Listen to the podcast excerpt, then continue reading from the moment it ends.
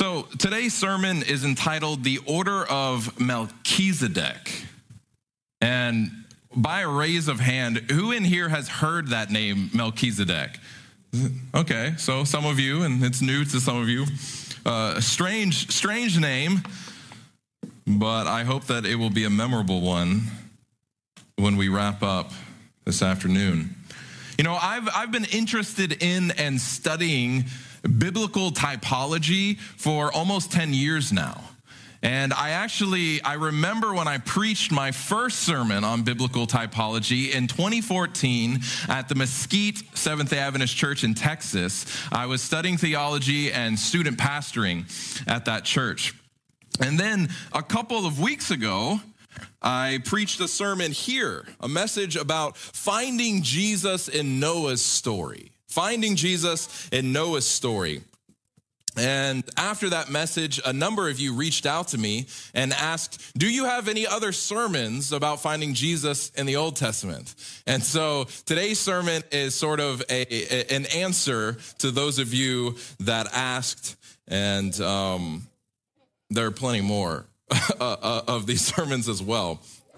Um, but, you know, in the Old Testament, when you look in the Old Testament, there are four names, four characters who seem to tower above the rest. And the Bible delivers quite detailed accounts concerning the lives of these four individuals. And they are so integral to the Bible story that even though they're Old Testament characters, their names are mentioned over 200 times in the New Testament.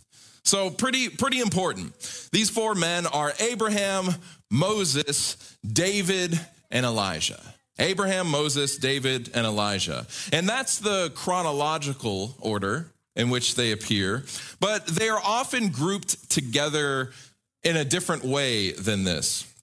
Usually they're, they're grouped, uh, Abraham and, and David are grouped together because they were both friends of God, as the Bible calls them. And, and God actually, he made eternal covenants which, with each of them concerning their lineage. Then Moses and Elijah go together and they tend to represent the law and the prophets. The law and the prophets. Historical figures, yes but also archetypal or representative figures. Moses, seen as the lawgiver. David as, is seen as, as a man after God's own heart. Elijah, the, the quintessential prophet. When you think of a prophet, you think of Elijah. These are the big four.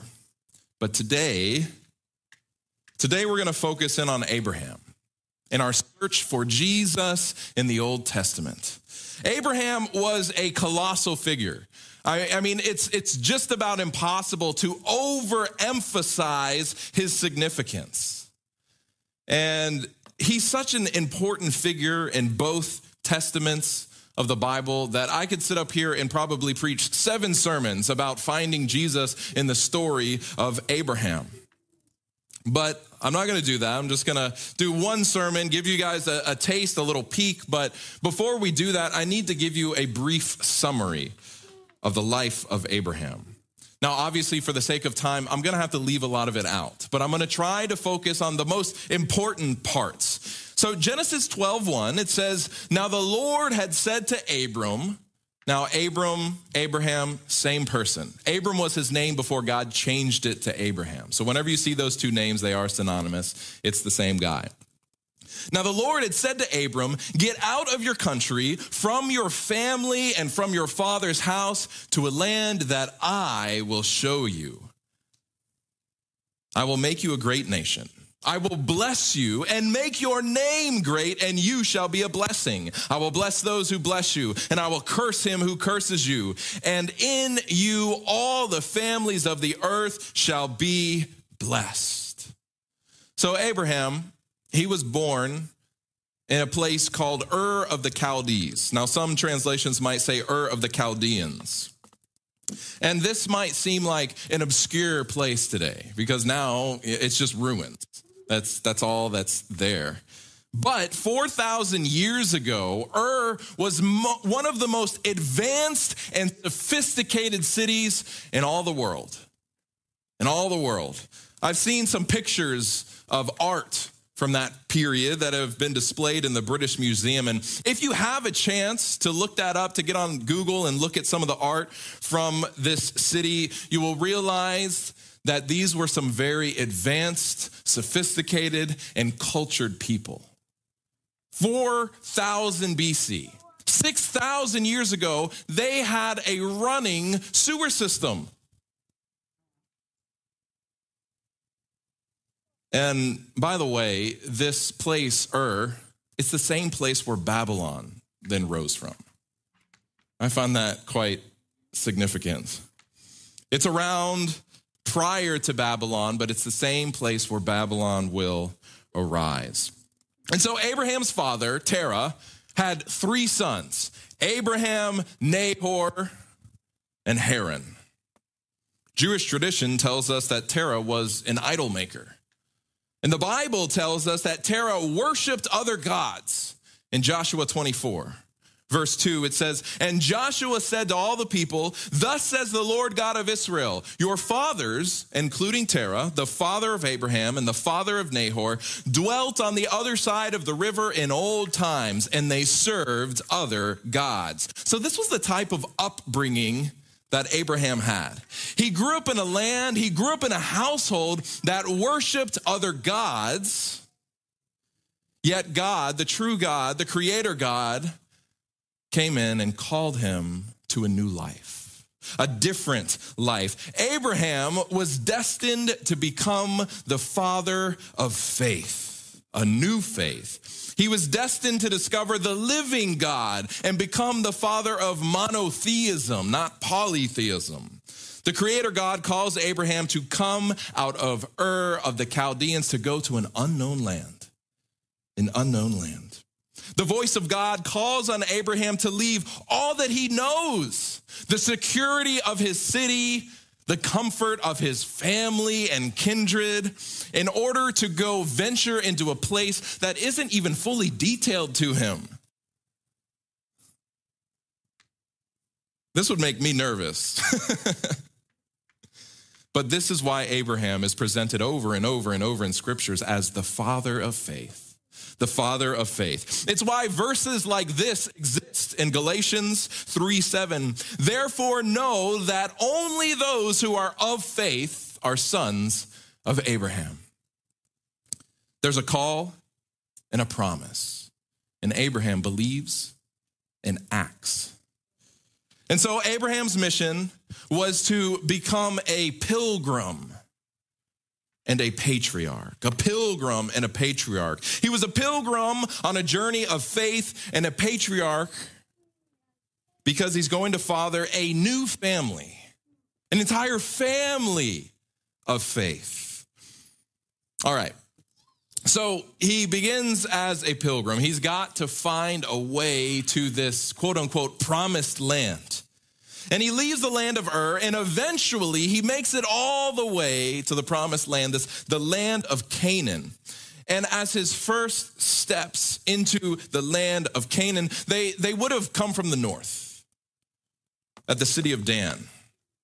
Now, if you're familiar with geography, if you're familiar with maps, this was quite a journey and quite a challenge of faith. But the difficulty for Abraham and Sarah, it only grew from there. because how were they supposed to be a family of faith, to have a family of faith that would bless the whole world if Sarah was barren? How's that going to happen? Because that meant there were no children to come. Yet the entire promise from God about this family hinged on their ability to have children, to have a lineage. So in Genesis 22 18, God said this to Abraham In your seed, all the nations of the earth shall be blessed because you have obeyed my voice. And let me tell you what, this was a long wait for them. a long wait for them. Abraham was 100 years old, Sarah was 90 years old before they saw the promise fulfilled of this lineage, this seed. In Hebrew, the name Isaac, Yitzhak, Yitzhak, it means laughter. Because when God told Sarah that she was going to bear a son in her old age, she's like, yeah, yeah, okay. And she laughed about it. So they called the baby Laughter. But he was the child of promise. Isaac, Yitzhak, laughter, then becomes the father of Jacob, who will then have his name changed to Israel. And then Jacob is going to have 12 sons who will become the 12 tribes of Israel. So you start with Abraham's faith action, and it begins to spread until you end up with the 12 tribes of Israel. And this is the Jewish family of faith destined by God to bless all the nations that come from the seed of Abraham. And yet, there's more to come here. Because the ultimate fulfillment of the Abrahamic blessing is finally realized in a man named Jesus the Christ.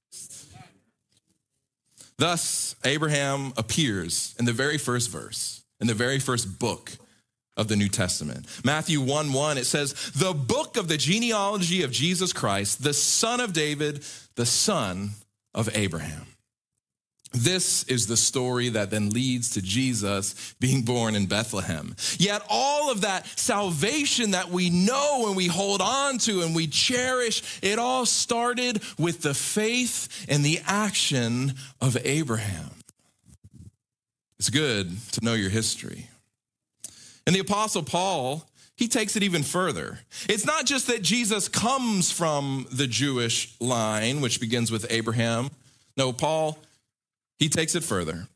And this is just another great example, as I mentioned a couple weeks ago, of how the apostles read the Old Testament. For the apostle Paul, Jesus isn't just of the seed of Abraham, Jesus is the seed promised to Abraham.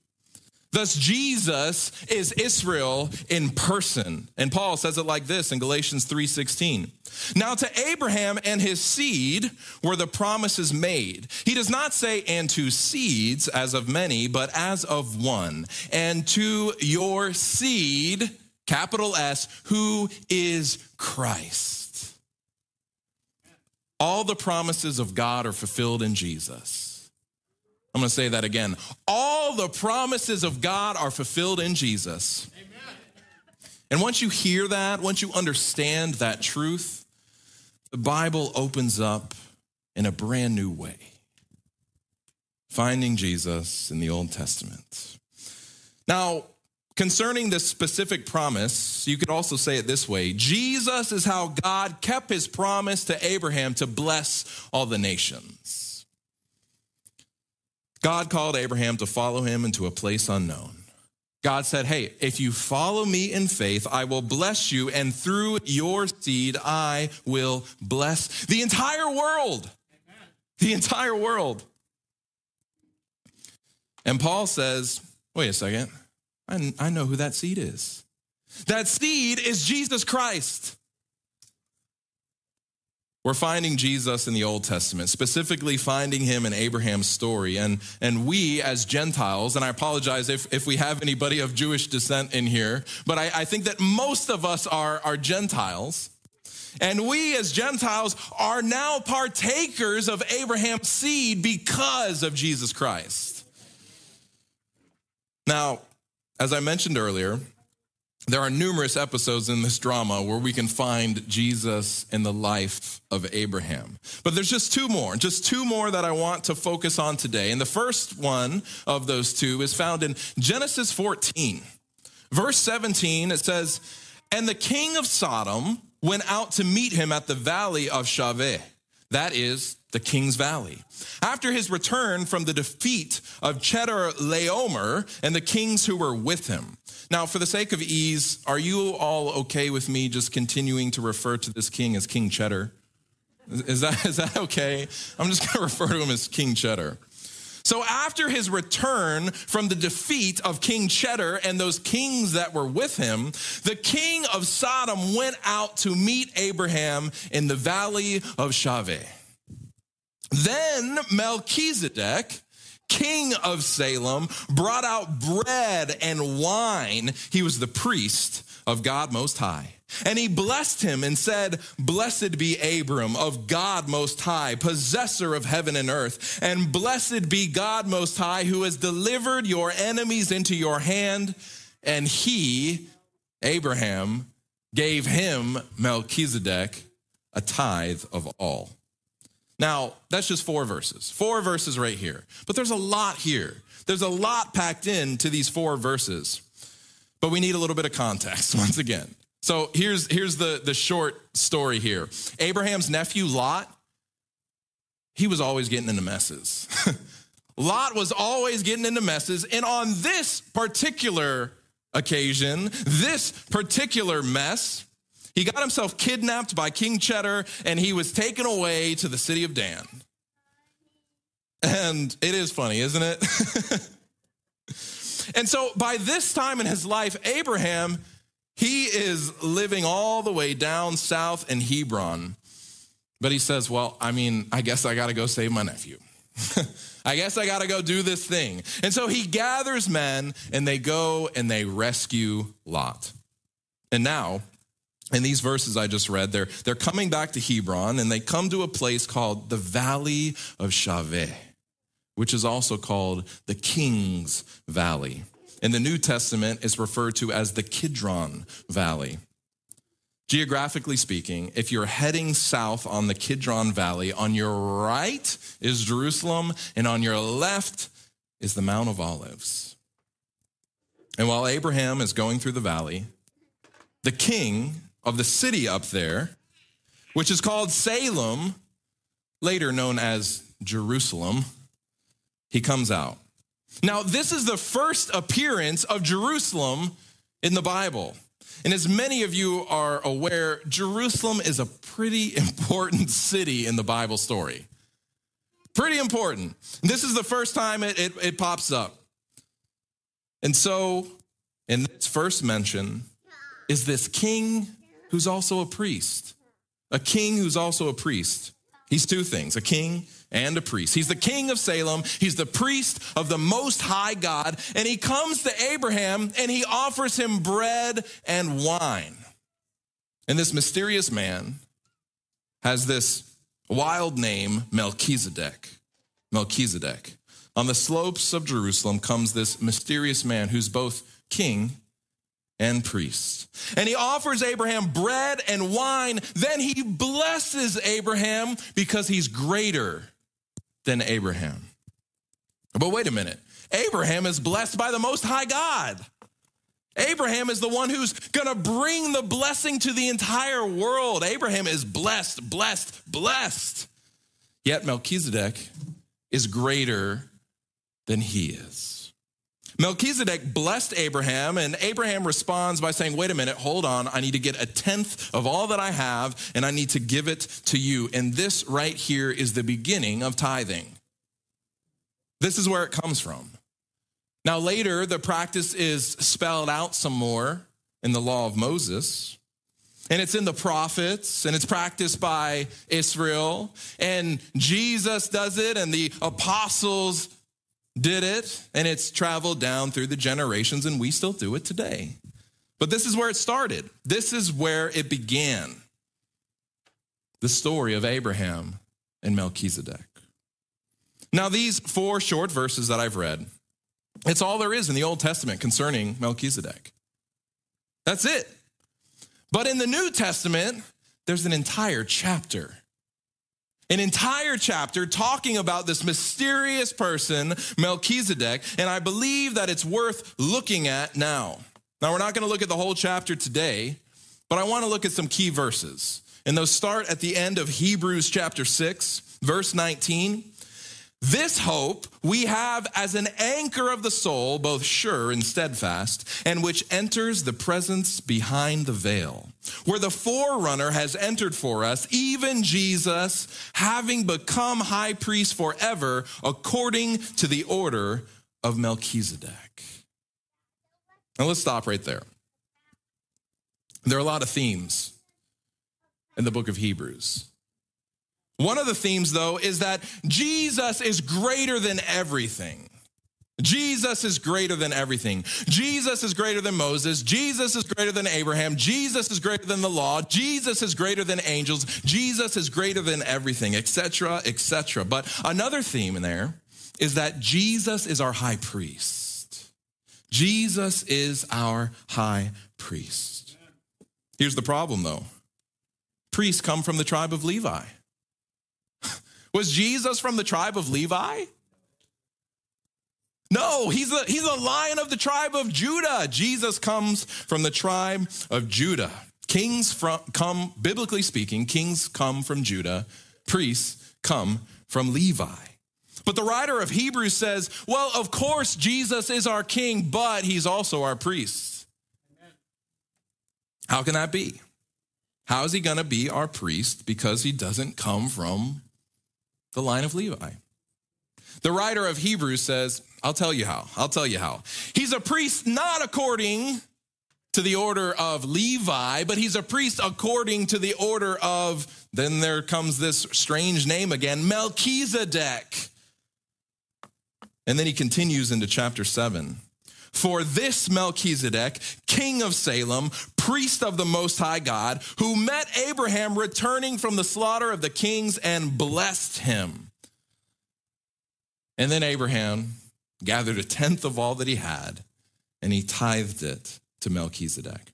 Melchizedek's name in the first place, it means king of righteousness king of righteousness. Next, he's also the king of Salem, which is related to the Hebrew word shalom.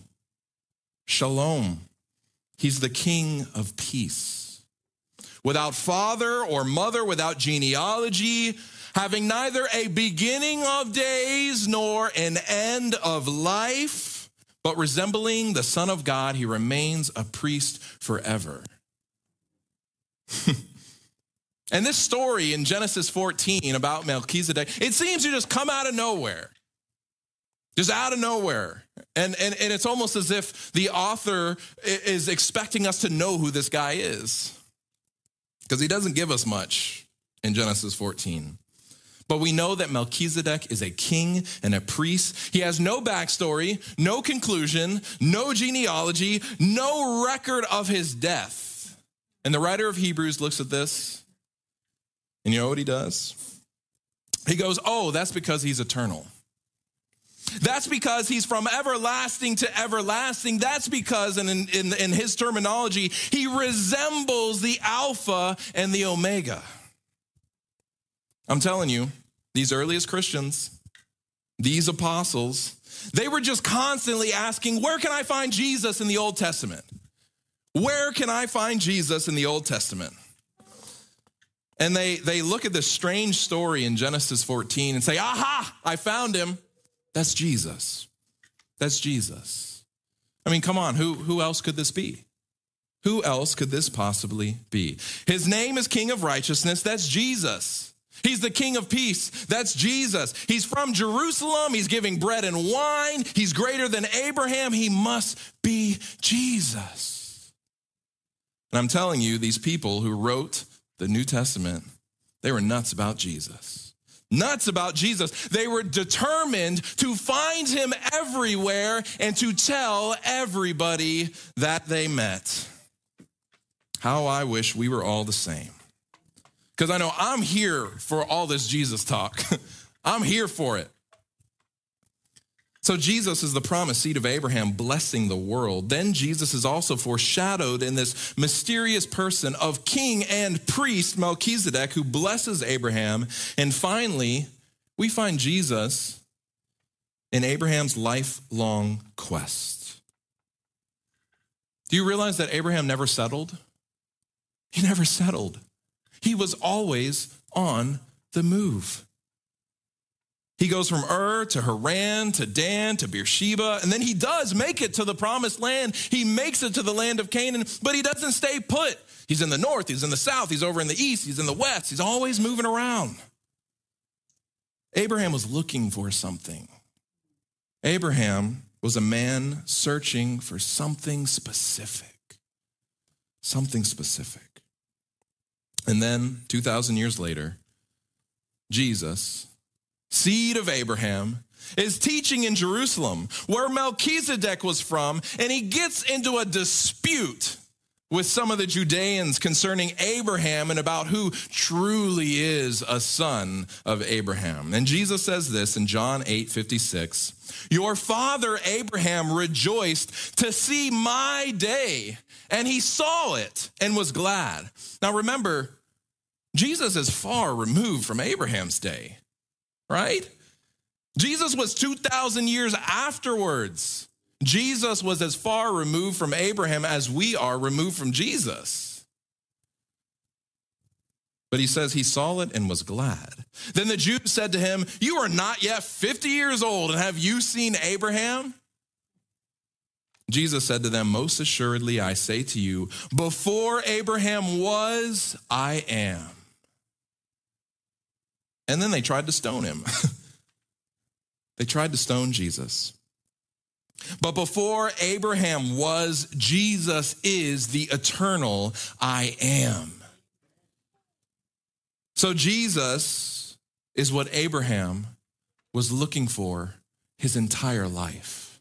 His entire life, that promise, that seed. Now, he didn't know that it was Jesus in the way that we know it, but he caught prophetic glimpses of what it could be, what it might look like who this person might be like, and it thrilled his soul. And he longed for it every day of his life.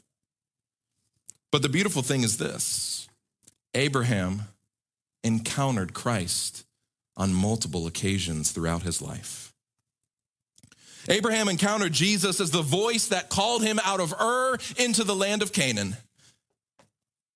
And in the meeting of Melchizedek, king of righteousness, who gave him bread and wine. And he met him in one of the trinity of strangers that Abraham fed outside of his tents by the terebinth tree. And in the smoking oven and the burning torch that passed between the pieces when the covenant was cut, and in the ram caught in the thicket at the foot of Mount Moriah when he was to offer up his son. You see, Jesus was no liar when he said, Before Abraham was, I am. And then we find this in Hebrews 11. By faith, Abraham obeyed when he was called to go out to the place which he would receive as an inheritance. And he went out not knowing where he was going. By faith, he dwelt in the land of promise as in a foreign country and dwelling in tents with Isaac and Jacob, the heirs with him of the same promise. For he waited for the city which has foundations, whose builder and maker is God. Jesus is that one building, that one foundation that Abraham was looking for. And he may not have been able to articulate it clearly, but what he was looking for was what Jesus called the kingdom of God. The kingdom of God. He was looking for the kingdom of heaven, the new Jerusalem, the city of the Lamb. And this is why he kept going because he had it in his heart and he wasn't going to give up until he found it. He could only see it by faith from afar because it wasn't under construction yet. As Paul talks about the seed, the fulfillment of the seed, it hadn't come yet. Jesus wasn't born yet. The work in earnest hadn't begun. But now the church is here in anticipation of that kingdom. That's why we're here, y'all. That's what we're about. And the question for us this morning is Will we choose to be people of faith? Will we choose to be people of faith? Are we looking forward to the future promised home? And are we seeing Jesus in our daily lives? Are we close enough to Jesus that, that we see him in our successes and our failures, our good days and our bad days, our joys and in our sorrows? because we're told he will never leave us nor forsake us. Do we, through faith, believe it to be true? Do we live it? Do we share it? If it is your desire to have the faith of Abraham and to meet Jesus at every step of your life, then I'm just going to ask you to stand with me as we take this request to God. I want to have the faith of Abraham. I want the vision to see Jesus in my life every single day. And I'm also going to invite Brandon Tazitsky to come forward and stand at the foot of the steps as our elder in charge today. After the benediction, you who wish can be dismissed. But Brandon and myself, I'll step down over here. We're going to stick around. If anybody here has any special needs, any special requests, we would love to talk with you. We would love to take those petitions to the throne of God. Let us pray. Our loving, gracious Heavenly Father, Lord, as we, we look at these people from the Old Testament and the faith that they had and the promises that you gave, though they never lived to see them fully fulfilled, Lord, we're in awe. We're blown away. Sometimes we can't even handle uh, feeling like we don't get an answer from you in the next hour. Abraham waited his entire life searching for that city, searching for that place he could call home, a forever home, whose building and foundation were put together by you, oh God. Lord, we want that kind of faith. Lord, we want to experience that sort of relationship with you to the point that we see Jesus every single day of our life. Lord, give us that faith. Lord, give us that vision. Give us that desire to seek after Jesus and to live as if we believe he is our Savior and to share it with others. Lord, in the meantime, you have given us a task. We are supposed to help spread your kingdom. And so we ask for your spirit now. And as we leave this place this afternoon, we pray that we leave here changed because we spent time with each other, we spent time with you, and we've accepted your spirit into our lives. And we ask it all in the precious name of Jesus. Amen.